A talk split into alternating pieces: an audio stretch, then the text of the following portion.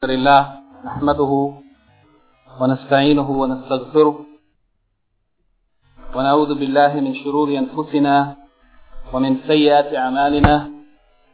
من يهده الله فلا مضل له ومن يضلل فلا هادي له وأشهد أن لا إله إلا الله وحده لا شريك له وأشهد أن محمدا عبده ورسوله. Verily the praise belongs to Allah. We praise Him, seek His assistance and forgiveness. And we seek refuge in Allah from the evil of ourselves and the evil consequences of our deeds. Whoever Allah guides, there is no one that can lead him astray. And whoever Allah leads astray, there is no one that can guide him. I bear witness that nothing deserves to be worshipped except Allah alone. And that He has no partners or associates.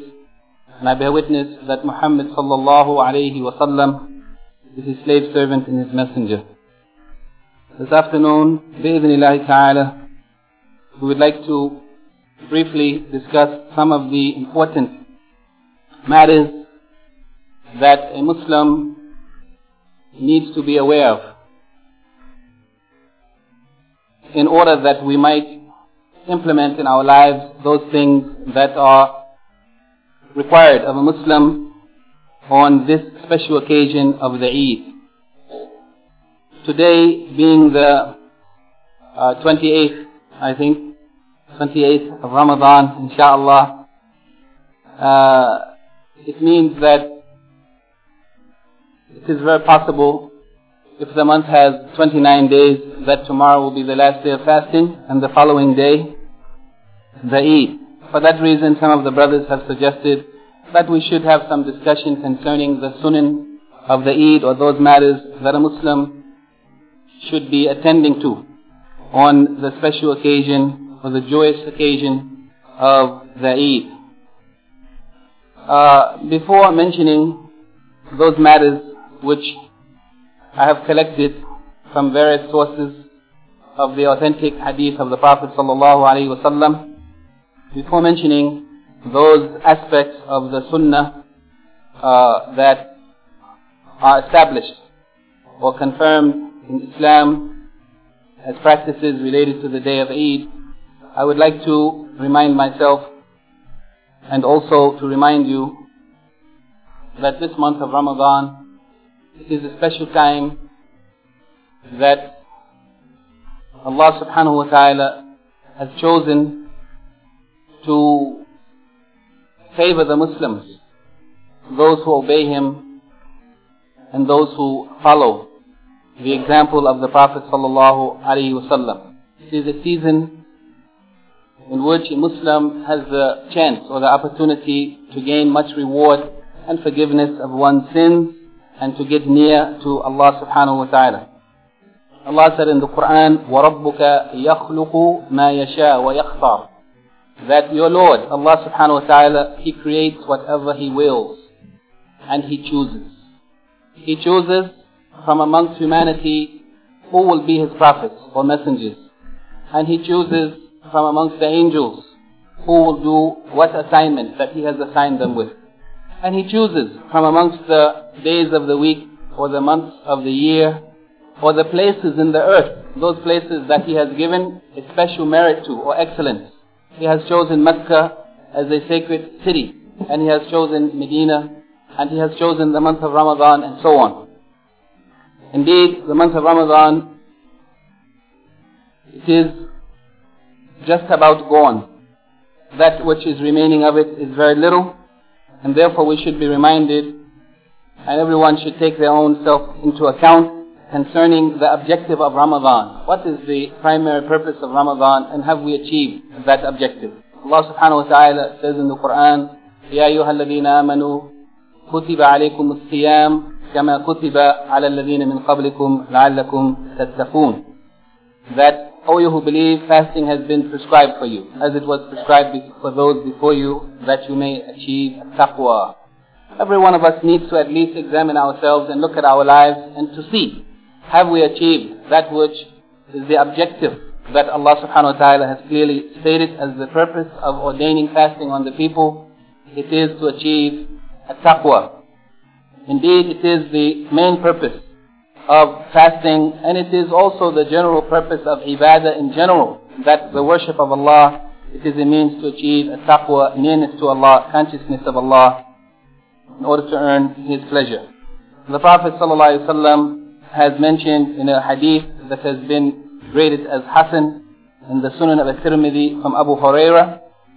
Uh, part of the hadith that is appropriate to our discussion this afternoon رغم أنف رجل دخل عليه رمضان ثم انسلخ قبل أن يغفر له رغم أنف رغم أنف يعني it is an expression that is used to show that somebody has missed out on something or that they have lost رغم أنف رجل the one who Ramadan has come he is living in that time Ramadan has come and then Ramadan has gone without him having been forgiving. Without him having earned the forgiveness of Allah. The Prophet ﷺ in a number of hadith have mentioned the, the importance of Ramadan as a time in which forgiveness is granted by Allah subhanahu wa ta'ala. And from amongst those hadith is that whoever fasts Ramadan imanan wa ihtisaban and whoever stands in the nights of Ramadan imanan wa ihtisaban and whoever stands in the night of Laylatul Qadr imanan wa ihtisaban غفر له ما تقدم من ذنبه that he will be forgiven his previous sins. Therefore, this is an opportunity. Uh, the, the time remaining of Ramadan is little. However, we need to examine ourselves to see if we have achieved the objective of taqwa and if yani, Ramadan has come and gone without us having earned Allah's forgiveness. As far as the Eid, the first point that I want to make concerning the Eid it is related to a recent question that came to us, and it is how do we determine when is the Eid? The basic rule for determining the Eid is by the sighting of the moon. The Prophet ﷺ ordered us to fast when we see it. Sumu bi Fast when you see it. And also break the fast when you see it. So that when we see the new moon, it is the end of the month, just as it is the sign of the beginning of the month. And therefore, we should fast or we should break our fast accordingly.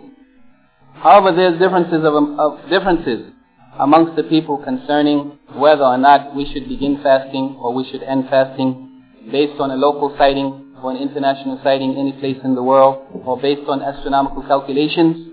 And this is a lengthy discussion which we don't have time to uh, do at this time. However, the point that I want to make here is that what is considered is that the Muslim Ummah, we should try, if possible, to be together in oneness, yani as a, in unity, as a community.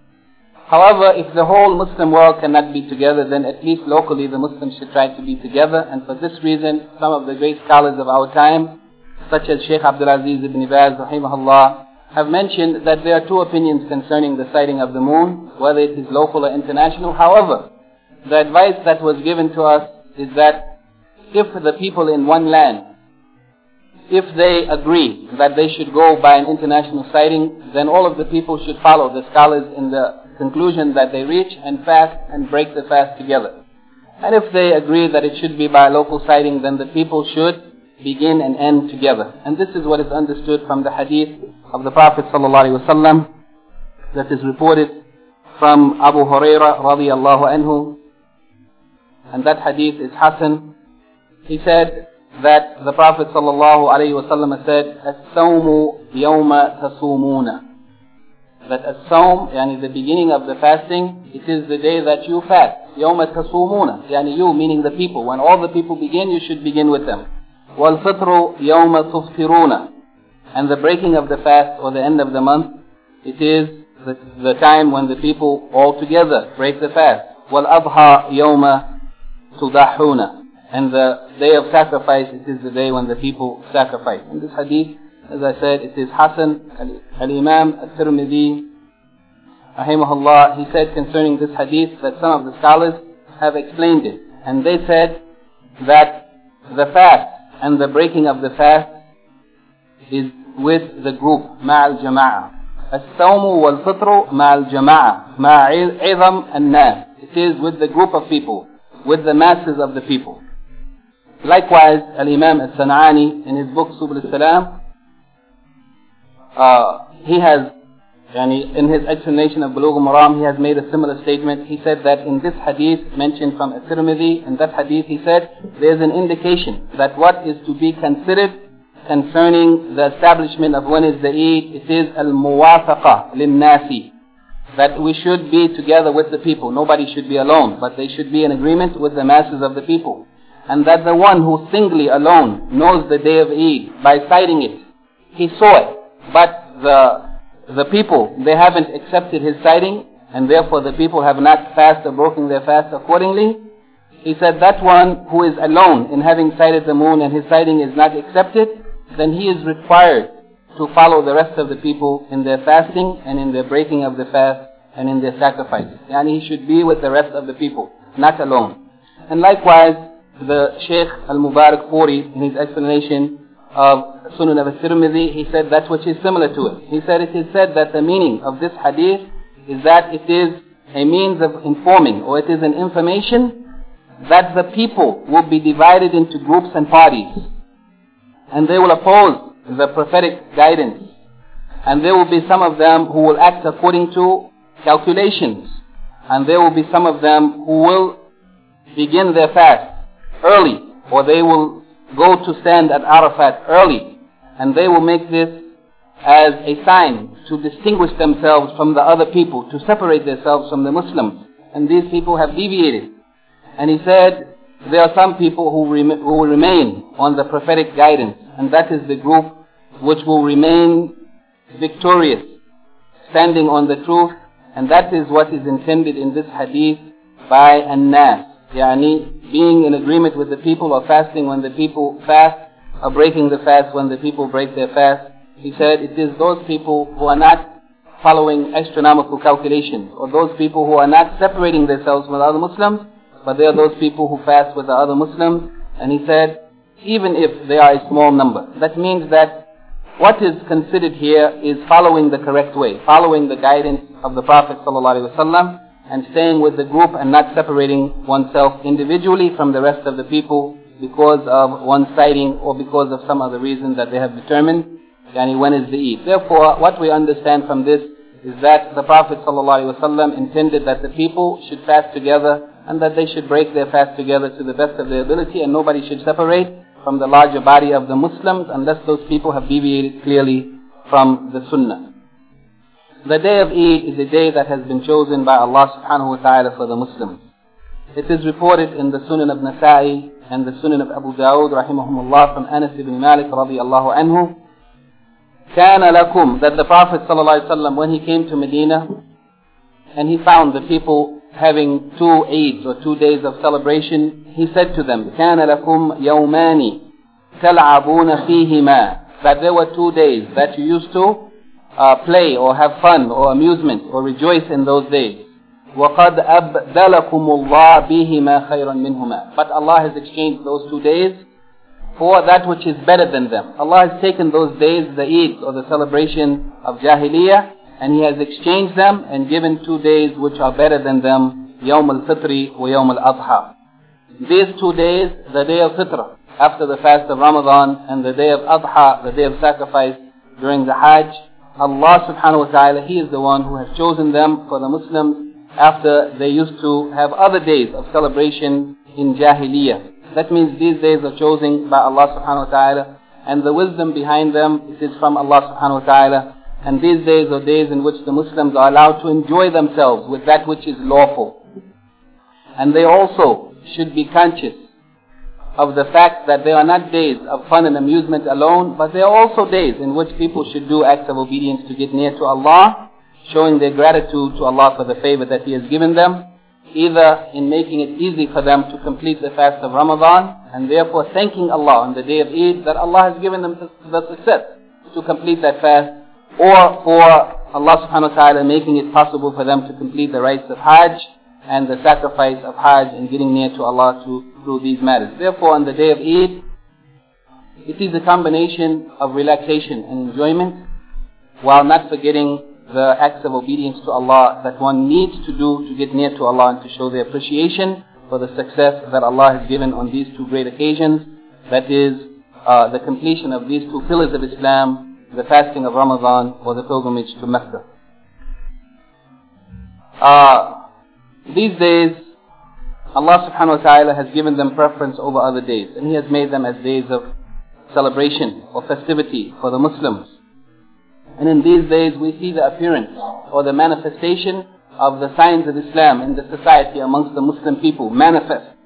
And we see the brotherhood of the Muslims in the congregating of the Muslims and coming together on the occasion of the Eid. We see a manifestation of the brotherhood of Islam.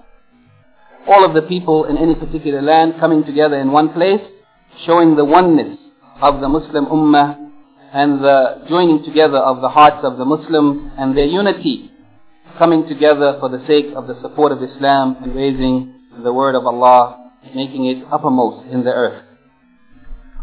Therefore, we should keep in mind also on this day that this day it is a manifestation of the unity of the Muslims and the brotherhood of Islam, and one should yani, act accordingly on that day, keeping this in mind.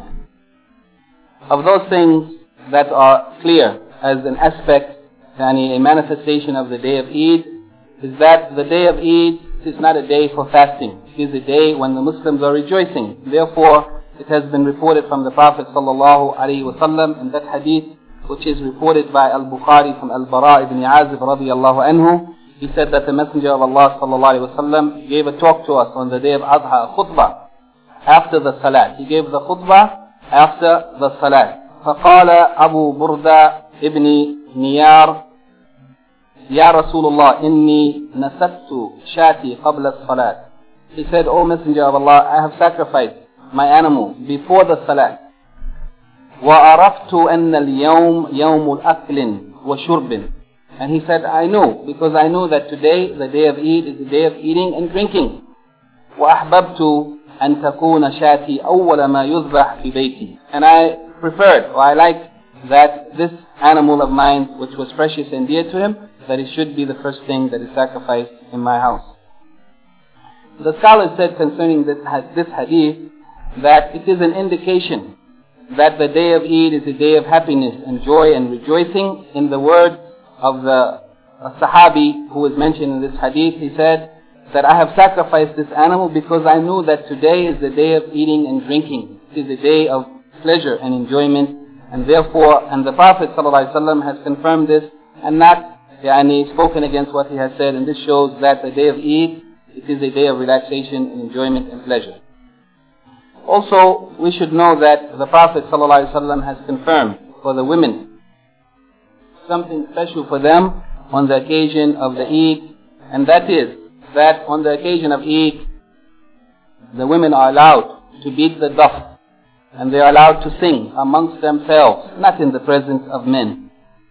And therefore, the Prophet ﷺ has allowed Aisha radiallahu anha and her companions, who were young girls, when Aisha radiallahu anha, she was a young girl and her companions were with her and the Prophet ﷺ witnessed them beating on the daf and singing some songs, moral, clean songs. And the Prophet ﷺ didn't reject it and he didn't rebuke them, but he allowed it. And that hadith is reported by Al-Bukhari from Aisha radiallahu anha. She said that دخل علي رسول الله صلى الله عليه وسلم وإني جاريتان يغنيان بغناء بعاث that the Prophet ﷺ came to me, came to my place, and there were with me two young girls who were singing, singing the songs of Bu'ath. That is the songs of those days in which there was war between the Aus and Khazraj, the two tribes of the people of Medina. Then the Prophet ﷺ laid down on his bed and he turned his face away from them. At that time, Abu Bakr radiallahu anhu entered and he scolded her. He scolded Aisha, his daughter, radiallahu anha, and he said to her, Mizmaratu al-shaytan عند رسول الله صلى الله عليه وسلم. He said the instrument of shaitan in the presence of the Messenger of Allah صلى الله عليه وسلم فأقبل, فأقبل عليه رسول الله صلى الله عليه وسلم فقال دعهما يعني the Prophet صلى الله عليه وسلم turned towards him and he said to him, leave them, leave them. And don't bother with them. He allowed it. In another narration of that hadith, it is mentioned that Aisha radiallahu anha said that Abu Bakr came to her while there were two young girls with her in the days of Mina, تدففان وتضربان. They were beating on the duff. And they were beating on this instrument. Then the Prophet ﷺ, after Abu Bakr said what he said, the Prophet ﷺ said to him, دعهما يا أبو بكر إنهما أيام العيد. He said, leave them, O Abu Bakr. These are the days of Eid. Meaning that in the days of Eid it is different than other times. These are special days and this is allowed. Yani, it is allowed for them to beat the duff. It is from the sunnah that has been approved by the Prophet ﷺ for the women and therefore the women should engage in that to implement this sunnah of the Prophet ﷺ. Uh, Al-Imam Al-Baghawi rahimahullah in his explanation of this hadith in his book Sharh Sunnah he said as for the singing uh, that mentions that which is corrupt and filthy or open display of that which is unlawful and evil of speech he said this is the singing that is prohibited. Singing that consists of words of filth and corruption and evil and disobedience to Allah, this is what is prohibited. Otherwise, that which is clean and moral and that is based on Islam and that expresses the principles of Islam and the good things, and there's no harm on the day of Eid for the girls to sing or to beat on the duff. He said concerning the saying of the Prophet ﷺ in one of the narrations when he told Abu Bakr to leave them, he said, this is our Eid, هذا عيدنا. He said, here the Prophet ﷺ was excusing them he was excusing them by these words, saying that this is our Eid. It is allowed for them to do so on this time. Uh, it is allowed for them to show, to openly show their happiness and joy on the days of Eid as this is from the symbols or the signs of the deen. And these days of Eid are not like the other days. Al-Hafidh ibn Hajar Asqalani, in discussing this very same hadith, he said that this hadith contained many benefits, and from amongst the benefits is that it is legislated that we should be easy and lenient with the children in the days of Eid and allow them to engage in those things that are relaxing for the body and that relieve them from the uh, responsibility or the task that they have engaged in uh, in fasting during the month of Ramadan or in other ibadah. He said that in this hadith is a sign that happiness and joy on the days of Eid is one of the signs or the symbols or the manifestations of the deen of Allah. Uh, here, I would like to mention some of the things that have been reported from the Prophet ﷺ or from the Sahaba related to the actions that a Muslim uh, should attend to on the day of Eid A person should be careful of these things and try to implement them in one's life uh, so that we will engage in those things that are from the sunnah of the Prophet sallallahu alaihi wasallam, especially on this day of Eid.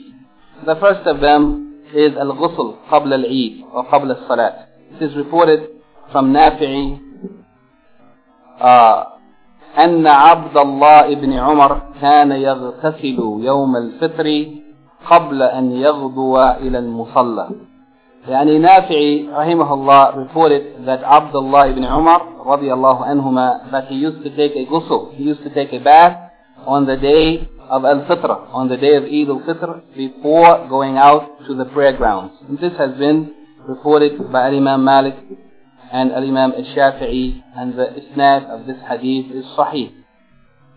Likewise, it has been reported authentically from the Imam of the Tabi'een, Sa'id ibn Musayyib, rahimahullah, is saying Sunnatul Fitri Thalatha, that the sunnahs of Eid al-Fitr, they are three. Al-Mashyu ila al-Musalla, walking, going to the Musalla, walking.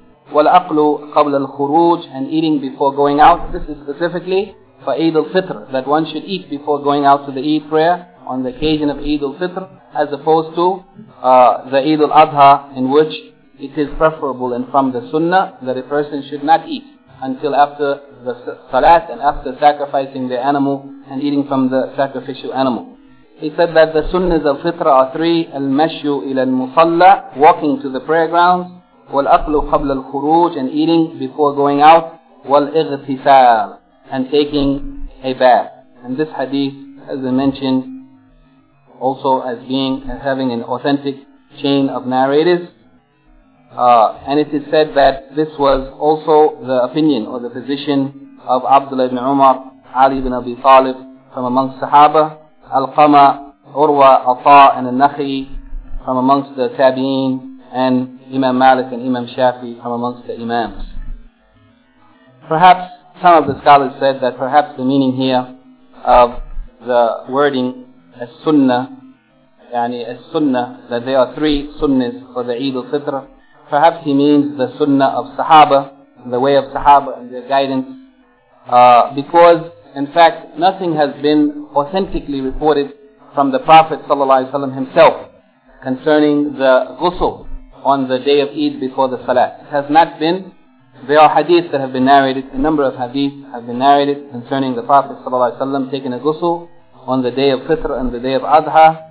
However, those hadiths do not have authentic chains. So perhaps what is meant here by uh, Sa'id ibn Musayyib and the others is that this was a sunnah of the companions of the Prophet sallallahu wasallam, and as long as it is authentically reported from the companions radiallahu anhum ajma'in, then it is also yani, proper for the Muslims to follow that sunnah. The second of the sunnahs, specific sunnahs of the day of Eid, it is adorning oneself with the best of one's clothing on the day of Eid Adorning oneself with the best of clothing. It is reported from Jabir in the Sahih ibn Khuzaymah كان للنبي صلى الله عليه وسلم جبة يلبسها في العيدين ويوم الجمعة that the Prophet ﷺ used to have a suit of clothing that he used to wear specifically on the two Eids and Yawm al-Jum'ah. Yani he used to wear those clothing for that day. It was the best of what he had and he only used to wear it on that occasion. That means that a Muslim on the day of Eid should try to have something very nice and special for the day of Eid in terms of their clothing. And of course it doesn't mean that every time there is a Eid that we have to buy new clothing.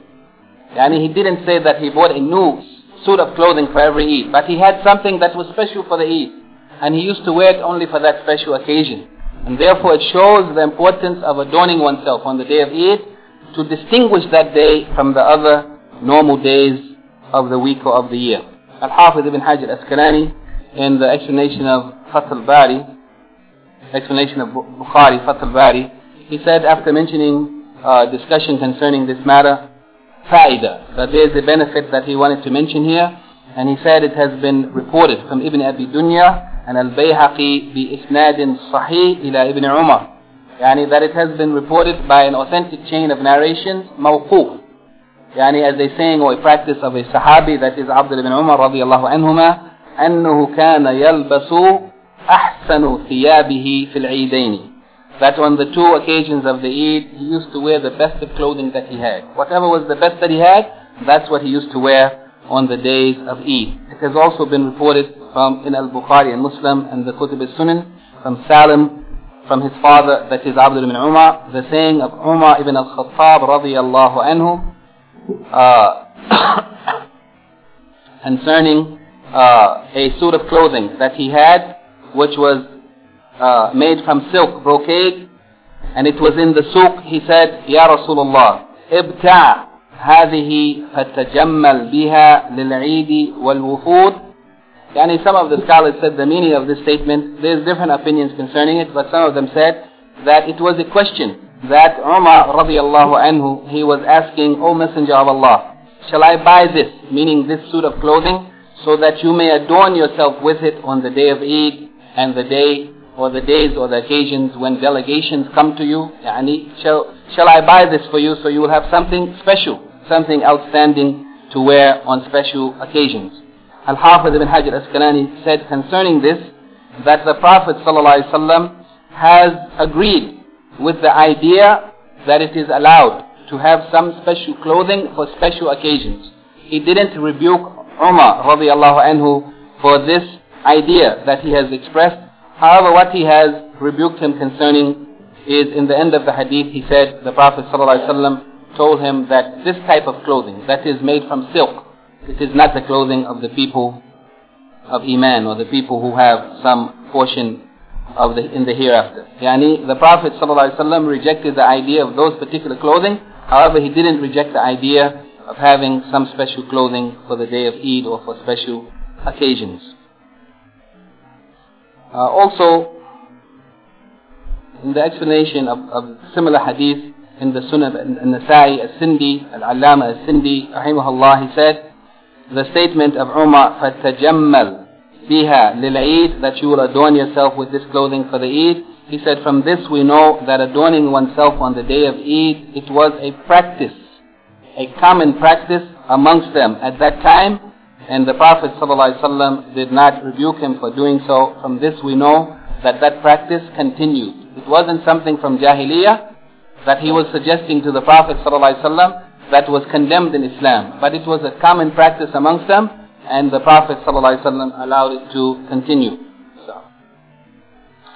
Also of the matters, specific matters related to the Eid is that which we mentioned uh, previously under the point of taking a ghusl or the statement of Sa'id al-Musayyib concerning taking a ghusl on day of Eid.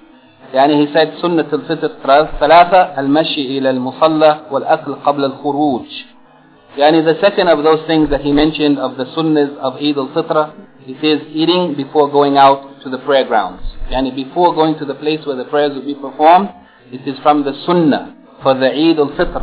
Not for Eid al-Adha, but for Eid al-Fitr it is from the sunnah that a person should eat before going out to the prayer grounds. It has been specifically reported from Anas ibn Malik radiallahu anhu in the hadith reported by al-Bukhari that the Prophet sallallahu alaihi wasallam كان لا يغدو يوم الفطر حتى يأكل تمرات ويأكلهن وترا that the Prophet ﷺ would not go out on the day of Fitr yani he would not go out for the prayer to the prayer grounds until he had eaten some dates and in one of the narrations it is said that he used to eat them in an odd number and an odd number of dates so this is also from the sunnah that a person on the day of Eid al-Fitr they should eat before going out and the preferable thing to eat from the sunnah is a tamr date and they should be eaten in an odd number.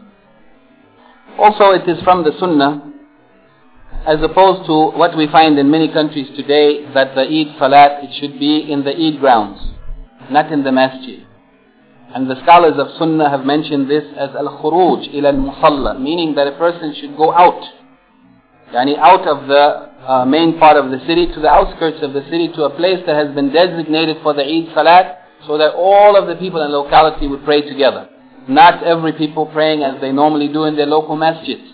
Or even, yani, as we find in some places, the people are praying in their local Eid prayer ground, but there are so many of them that even the people who live near one another have a choice to pray in two or three different places, which mean instead of the people praying together, that they will still be separated. But from the sunnahs of the Prophet ﷺ is to go out to the outskirts of the city to a place that has been designated for the prayer, uh, to pray, for all the people to pray together. It has been reported in the Sahihain, يعني al-Bukhari and Muslim, from Abu Sa'id al-Khudri رضي الله عنه, he said, كان رسول الله صلى الله عليه وسلم يخرج يوم الفطر والأضحى إلى المصلى that the Messenger of Allah صلى الله عليه وسلم that he used to go out, yani outside of the city on the day of Fitr and Adha, the Eid of Fitr and Eid al-Adha, to the Musalla, to the prayer grounds. فَأَوَّلَ شَيْءٍ يَبْدَأُ بِهِ الصَّلَاةِ And the first thing that he would begin with is the Salat. He used to pray, and then after the prayer of two rak'ah, then the people have the option to remain or to leave and listen to, yani to remain and listen to the khutbah or to leave. Also from the sunnahs of the day of Eid is that which was mentioned in the previous report of Al-Imam Sa'id al-Musayyib rahimahullah, the Sunan of Fitra 3, al-mashyu ila al-musalla. Yani walking to the prayer ground if one is able and as long as the prayer ground is in a place that is a reasonable distance, then the sunnah is that a person should walk to the prayer ground and not ride.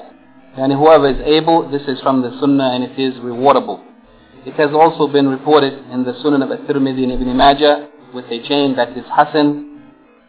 من السنة from Ali ibn Abi Talib رضي الله عنه من السنة أن تخرج إلى العيد ماشيا Yani that it is from the sunnah that a person goes out to the Eid grounds for the Eid prayer, walking. It is from the sunnah. So whoever is able to do so, then it is a praiseworthy act. Concerning this walking to the Eid prayer, Al-Imam Al-Shawkani in his book Nayl al-Awtar, he said that most of the scholars held this opinion, that it is mustahab, that it is commendable that a person should walk to the Eid grounds for the Eid prayer. And from amongst the companions of the Prophet ﷺ, he said those who held this opinion was Umar ibn al-Khattab and Ali ibn Abi Talib radiallahu anhuma.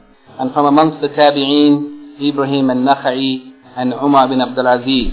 And from amongst the Imams, Sufyan al-Thawri, al-Shafi'i, Ahmed, and others, rahimahumullah. So this shows yani, that from amongst the sunnahs of Eid, whoever can implement it, then it is better to walk than to ride. Likewise, from the sunnah of the Prophet ﷺ concerning the day of Eid is that the way that a person takes in going to the Eid ground, they should not come back the same way. Yani they should return from the Eid grounds to their home by a different route than they have taken going. And it has been reported from Abu Huraira radiallahu anhu he said كان النبي صلى الله عليه وسلم إذا خرج إلى العيد يرجع في غير الطريق الذي خرج فيه that whenever he used to go out to the Eid, he used to return by a road other than the road that he has gone out upon. And that is reported in the Sahih Muslim and the Musnad of Imam Ahmed and others. Likewise, it has been reported by Imam Muslim on the authority of Jabir ibn Abdullah رضي الله عنهما. He said, كان النبي صلى الله عليه وسلم إذا كان يوم العيد khalafa tariq that on the day of Eid he used to take a different ro road. He used to yani, come back from a different road than he has taken going. Uh, also from the sunnahs of Eid that have been abandoned today in many lands, unfortunately, uh, and we want to encourage this sunnah to be, to be practiced, to be brought back to life, and it is the sunnah of participating on the day of Eid, at the Eid grounds, the participation of women. The Prophet ﷺ emphasized the women to participate in going out to the Eid ground on the day of Eid to the extent that even those women who are not allowed to pray, he has also ordered them to go out to the Eid ground while staying away from the actual place of prayer, but he has ordered them also to go out to the Eid ground. That's how important it is. That those who are not praying, also he has told them to come. Therefore, those who prohibit the women or discourage them from going out to the Eid ground, they are opposing the sunnah of the Prophet sallallahu alaihi wasallam. It has been reported authentically from Hafsa radiallahu anha, she said that the Prophet sallallahu alaihi wasallam he ordered ليخرج العواتق وذوات الخضر والحي والحيد ليشهدن العيد ودعوة المسلمين وليعتزل الحيد المصلى that those women who are, are of the age of puberty even though they are not married and those virgin girls and those who are married women yani who are at the age of menstruation he said they should go out and participate on the day of Eid in order to join in with the Muslims in their supplication.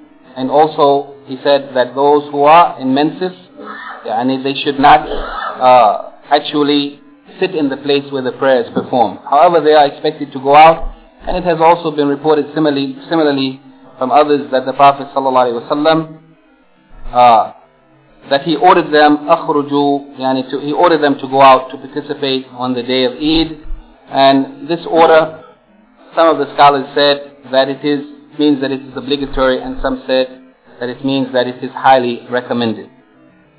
So that the women should go out to the Eid prayer. Those who are not able to pray should at least yani, witness that occasion and be with the Muslims on that occasion and, and join in and uh, get the benefit of the supplication of the Muslims on that day and the joy of the occasion. Also of the sunnahs of the day of Eid that has been neglected almost totally in almost every land it is the takbir of Eid. This is a sunnah that we almost find in, we almost do not find it in any land whatsoever in the Muslim lands. I have only been in one country in the Muslim world where I have seen the takbir of Yawm al-Eid being openly practiced by the people marching through the streets saying the takbir of Eid. I have only seen it in one country in my life.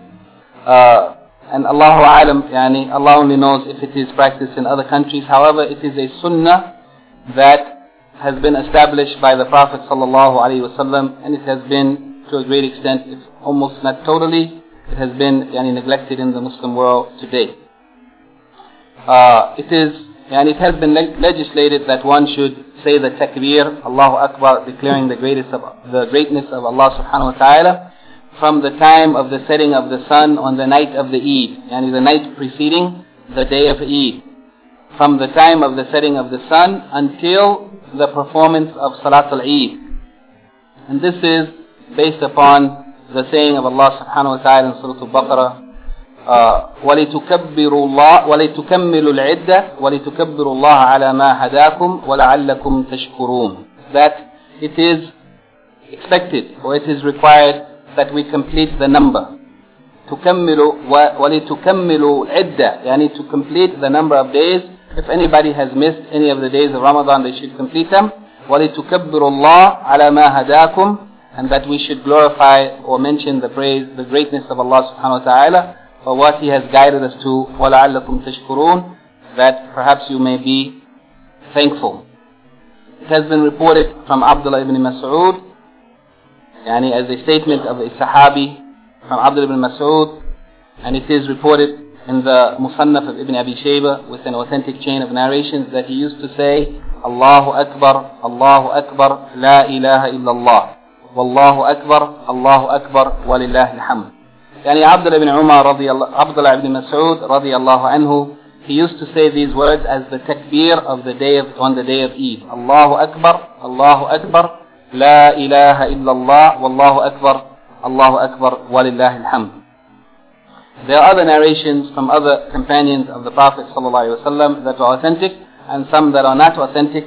However, the most authentic of them is this, the words of Abdul ibn Mas'ud and that which has been reported uh, similarly with an authentic chain from Abdul ibn Abbas, Allahu Akbar, Allahu Akbar, Allahu Akbar, walillahi alhamd, Allahu Akbar وَأَجَلَ اللَّهُ أَكْبَرَ عَلَى مَا ma hadana.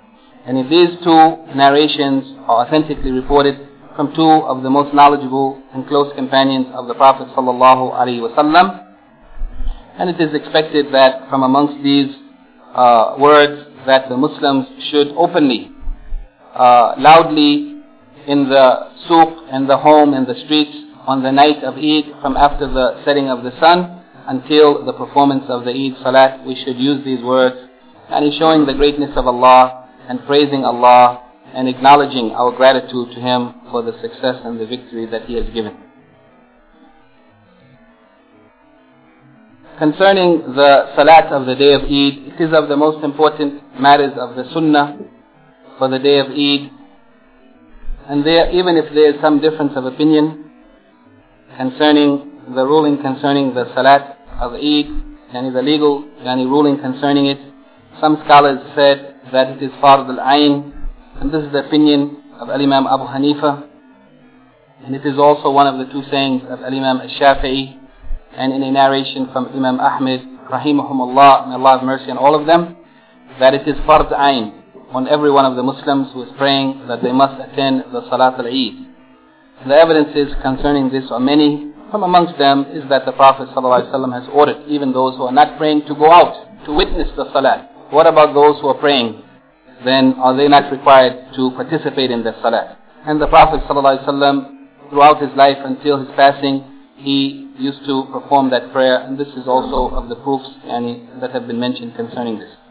As for the description of Salat al-Eid, it has been reported in the Kutub al-Sunan within an authentic chain in the Sunan of Abu Dawud and Ibn Majah as well as in the Musnad Imam Ahmed from Aisha radiallahu anha أن رسول الله صلى الله عليه وسلم كان يكبر في الفطر والأضحى في الأولى بسبع تكبيرات that the Prophet صلى الله عليه وسلم he used to make the takbir seven times in the Salat of Eid al-Fitr and Eid al-Adha, he used to make the takbir seven times in the first rak'ah, and this is excluding takbiratul ihram, and in the second rak'ah, وفي الثانية خمسا سوى تكبيرتي الركوع. Yani this is not counting the two, the takbir for ruku, and it is also, as in some of the other narrations, not including the takbiratul ihram. Yani he used to make specifically seven or five extra takbirs in the two rak'ah of Salat al-Eid, seven in the first rak'ah, and two or five in the second rak'ah. Uh, and it is, and these takbirs should be made before the recitation of Quran. It has been reported from Amr ibn Shu'ayb, from his father, from his grandfather, that he said, كبر رسول الله رسول الله صلى الله عليه وسلم في صلاة العيد سبعا في الأولى ثم قرع ثم كبر فركع ثم سجد ثم قام فكبر فكبر خمسا ثم قرأ ثم كبر فركع ثم سجد And he, he said that the Prophet ﷺ made the takbir in the Salat al-Eid, seven of them in the first rak'ah, then he read, yani from the Quran. Then he made takbir and performed ruku and then sajda. Then he stood up and he made takbir five times and then he read from the Quran and made takbir and made ruku and made sajda. And this is recorded in the Sunan of Abu Dawud and Ibn Majah and the Musnad of Imam Ahmed with a chain of narration that is Hasan. To them, when he said most of the scholars, it means that there are some who don't hold this opinion. Yani there's difference of opinion concerning this matter. However, Imam al-Baghawi, rahimahullah, he said that this is the opinion of most of the scholars, from amongst the Sahaba and those who came after them, that the Prophet ﷺ used to make takbir and Salat al-Eid in the first rak'ah seven times not including takbir, takbir al-iftitah. Yani he said that he used to make takbir in Salat al-Eid في الأولى سبعا سوى تكبيرة الافتتاح. Yani not including the opening takbir, takbir, takbir التحريم. And in the second وفي الثانية خمسا سوى تكبير تكبيرة القيام. Yani that he used to make five takbirs, yani extra takbirs, not including the takbir of standing up for the next rak'ah. And this used to be done before the reading, before the reading or recitation of Quran. And this has also been reported from Abu Bakr and Umar and Ali, and Abdul ibn Umar and Abdul ibn Abbas and Abu Hurairah and Abu Sa'id al-Khudri from amongst the Sahaba and al-Zuhri and Umar, Umar ibn Abdul Aziz from amongst the Tabi'een and from amongst the Imams, Al-Imam Malik and Al-Imam Al-Shafi'i and Al-Imam Ahmed and others including Al-Awza'i and Ishaq ibn Rahaway and others. This is mentioned by Imam Al-Baghawi in Sharh Sunnah concerning, after the mention of these hadith, that the, the description of the takbir of the Prophet in Salat al-Eid is that he used to make seven takbirs, Allahu Akbar, Allahu Akbar, Allahu Akbar, seven times, not including the opening takbir. And in the second rak'ah, not including the takbir for standing up for the second rak'ah, he used to make five extra rak'ah. And he seven in the first rak'ah and five in the second rak'ah. Concerning the dhikr or dua or what was mentioned between the uh, takbir, uh, it is said that there is nothing authentically reported from the Prophet ﷺ, yani that he used to mention some particular words in between the takbirs. However, it has been confirmed from the Sahabi Abdullah ibn Mas'ud radiallahu anhu in the Sunan of Al-Bayhaqi with a sanad that is jayyid.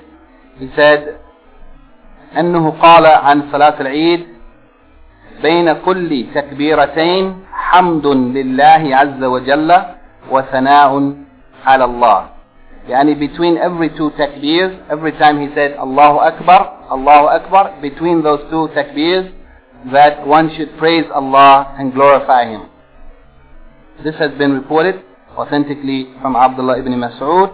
And as we said, there has not been anything with a sahih chain of narration reported from the Prophet sallallahu alaihi wasallam. Imam Ibn Qayyim rahimahullah said that the Prophet ﷺ used to remain silent between every two takbirs, a brief period of silence. That is confirmed from the Prophet ﷺ. However, we have not memorized anything from him saying something particular in between these two, between the takbirs. Yani there's nothing that has been reported authentically of what he used to say. However, it is authentic that he used to pause in between every two takbirs. And Abdul ibn Mas'ud, he said that what is what should be done there is that one should praise Allah and glorify Him. As for what is prayed before the salat and after the salat.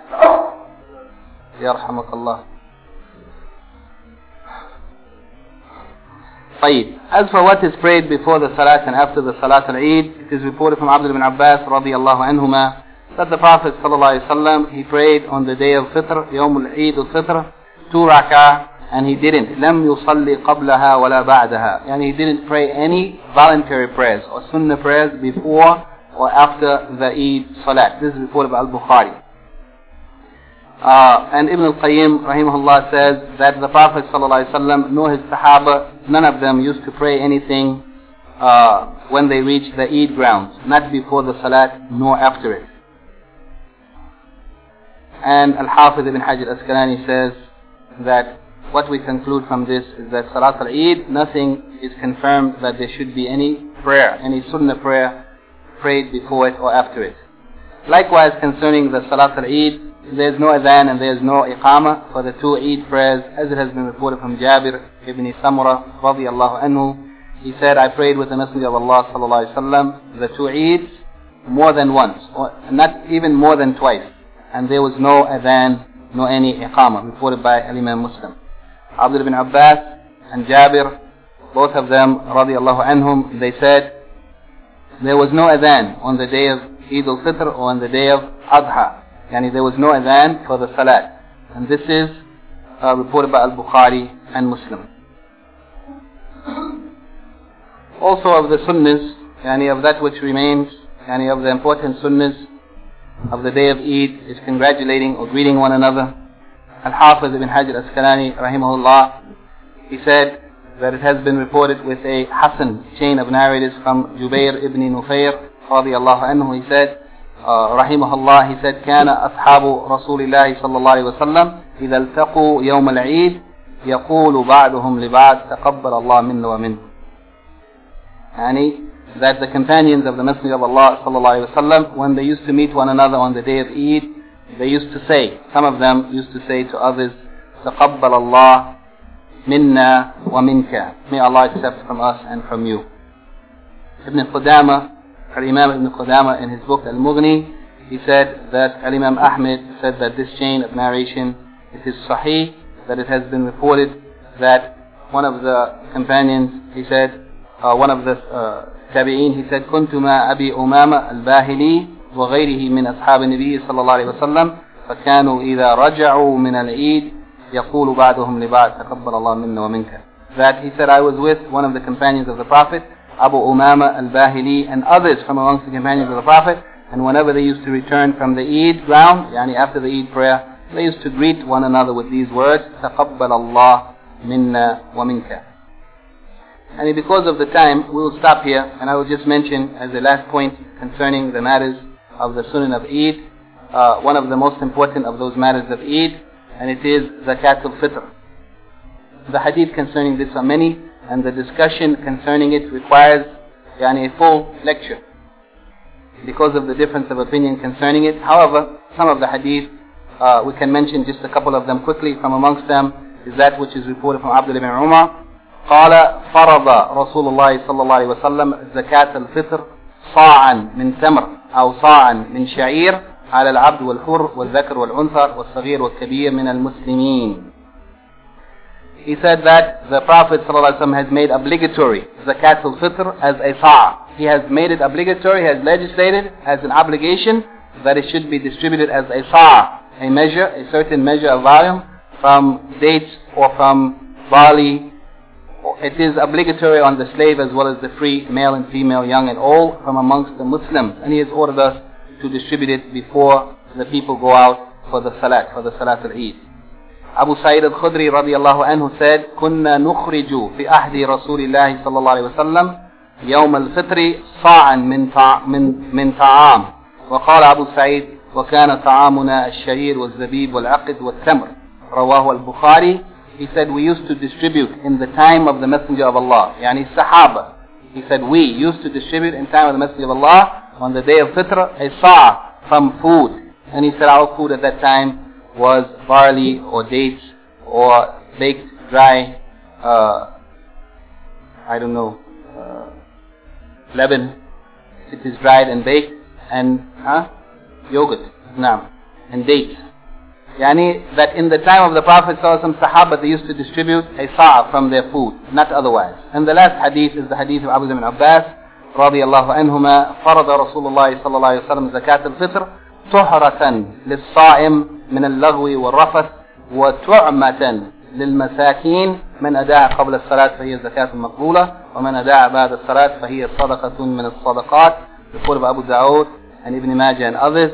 that the Messenger of Allah has made obligatory the zakatul fitr tuhra للصائم as a purification for the fasting person from any senseless useless speech or obscene speech وَتُعْمَةً لِلْمَسَاكِينَ as, as a food for the poor people. Whoever has distributed before the salat, then it is an acceptable zakat, and whoever has distributed after the salat, then it is only a voluntary charity. And in this hadith is clear that the Prophet ﷺ has made zakatul fitr. What is this purpose? As a purification for the fasting person from what he has fallen short in his fast, and as a, means of food for the poor people. And it is clear that it was only giving as food in the time of the Prophet Wasallam and therefore this is the best thing that can be done uh, even if some say that it is allowed to give the people money as they might be more in need of it and Allah knows best سبحانك اللهم وبحمدك أشهد أن لا إله إلا أنت أستغفرك وأتوب إليك If there are any questions, we have some dates here. If there's any questions or comments or corrections until we hear the adhan, maybe we can take one question or so. No. If somebody hears the adhan, let us know. Huh? Open the window. Now, as for raising the hands in the salat for the takbirat, in the Eid prayer, there's difference of opinion about it. There's nothing confirmed from the Prophet ﷺ, but it is authentically reported from Abdullah ibn Umar. So it is better that one do it. And Allah knows best. Allahu Akbar, Allahu Akbar.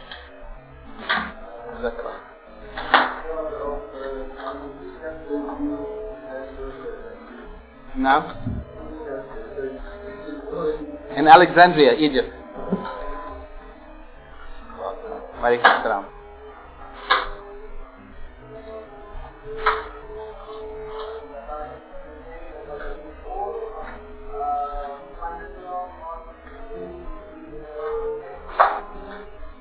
Just one more.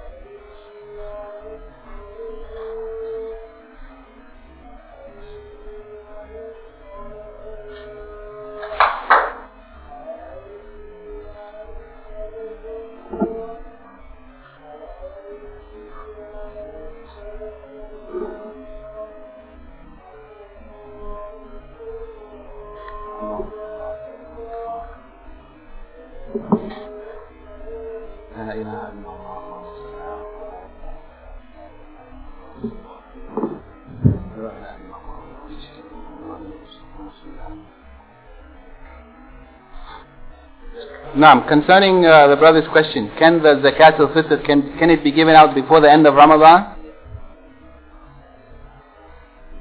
Uh, what has been yani, authentically reported from the Prophet ﷺ is that the zakat al-fitr, it should be distributed before the Salat al-Eid. So some scholars said the meaning of this, it should be distributed before the Salat al-Eid. It means that the time that it should be distributed, the best time is in the morning before Salat al-Eid.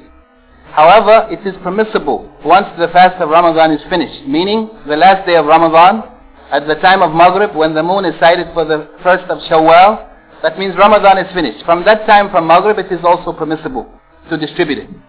So the best time is in the morning, before the Salat al-Eid, or in the evening after Salat al-Maghrib, on the night of the Eid, the night preceding the Eid. And it has also been authentically reported in the Sahih that they used to distribute the zakatul fitr in the time of the Prophet ﷺ one or two days before the Eid. Therefore, the correct opinion concerning this is that it is permissible to distribute zakat al fitr one or two days before the Eid. And it is preferable to distribute it the night of the Eid, the night preceding the Eid or in the morning after the dawn before the Salat al-Eid. Now. Any other comments? Uh, now? The prayer?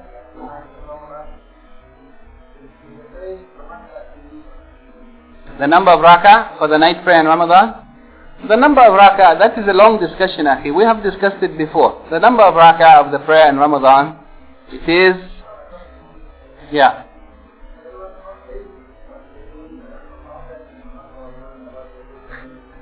Ah, there's no, there's no foundation for what they're doing. That is not so. That is not so. There's difference of opinion about the matter. There's no doubt, Akhi, that the common, the most common practice of the Prophet ﷺ in the night prayer. Not specific to Ramadan, but always. He used to pray most of the time 11 rak'ah. However, it is true that he has prayed less and he has prayed more. It is authentically reported in the Sahih Bukhari from Aisha and also from Abdullah ibn Abbas that he prayed 13 rak'ah. And it is reported in the Kutub al-Sunan, all of them, that he has prayed 9 rak'ah or 7 rak'ah or less than that. Less than that. Therefore, the number of the rak'ah is not specified, that it is 11. But it was his most common practice. And Al-Hafiz ibn Hajar Asqalani in the explanation of the hadith of Aisha, that the Prophet ﷺ never prayed more than 11 rak'ah in Ramadan or outside of Ramadan. He has discussed it in detail and he has explained that it means it was his common practice. And the proof of it is that she has also narrated that he prayed 13 rak'ah.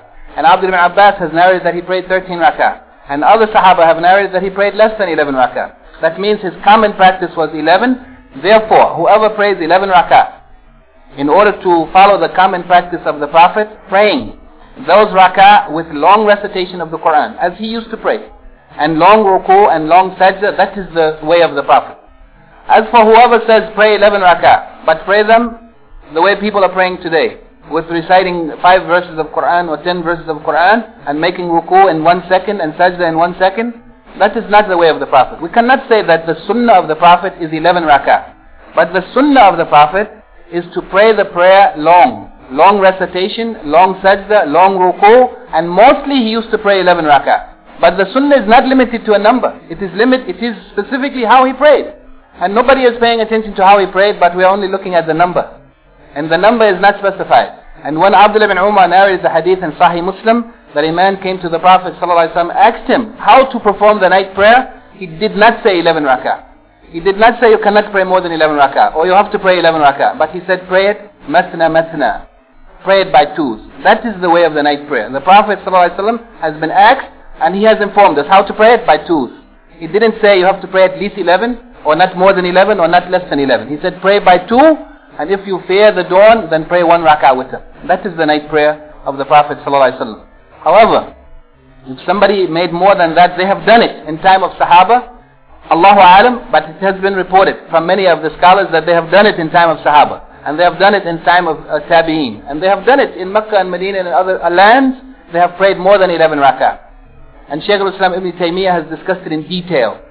In a long discussion concerning this, he said that whoever prays the prayer with less number of rak'ah, 11, then they should make the recitation longer and whoever prays with more number of rak'ah, then they should make the recitation shorter. And the number of rak'ah was increased because of the length of recitation, how they used to recite in the time of the Prophet ﷺ. So if we want to keep the number less, we should make the recitation long, as they used to do. The Prophet ﷺ recited in one rak'ah in his night prayer on one occasion, he recited Surah Al-Baqarah, then Surah Al-Nisa, then Surah Ali Imran, in that order. Surah Al-Baqarah, Surah An-Nisa, and then Surah Ali Imran in one rak'ah. So if we pray the prayers he has prayed it, then no problem. You will not pray more than 11. You will not be able to pray more than 11 because the night will be finished before you reach 11. You see? So actually the matter is not limited. As some scholars have said, that is their opinion. But really the stronger opinion is that the matter is not limited to 11. The Prophet ﷺ have not limited. He has not said only pray 11. He has not, and he himself has not only prayed 11. Therefore, we cannot constrict or refine or confine that which the Prophet ﷺ have left open. He has left the matter open. He said two by two. That means he has left the number open. Therefore, we cannot close it. It is not our right to close what he has left open. So it is better that we pray 11 in the way he has done it. And whoever prays more than that, we should not blame them. We should not blame them. We should not argue with them and we should not fight against them. If we pray 11, Alhamdulillah. If the Imam prays 11 and he prays slowly and calmly with proper recitation, that is better. Because if it is the common practice of the Prophet ﷺ, that is better than something else. However, if somebody prays more, then we shouldn't uh, dispute the matter and make something out of it. And Allah knows.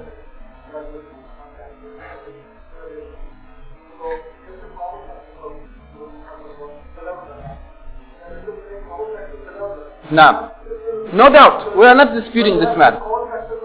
We are not disputing this matter. We are not disputing that 11 is better. 11 is better, there is no doubt about it. Nobody can dispute it. Nobody can dispute it. Naam, it is, it is better that we make our common practice 11. Nobody can dispute it. Whatever they are doing in Mecca and Medina, we don't care about it. But what we are saying is that we cannot say it is haram to pray more than 11. But to say that it is better to pray 11 and that should be out, no, that is correct for sure. It is correct. Wallahu a'lam.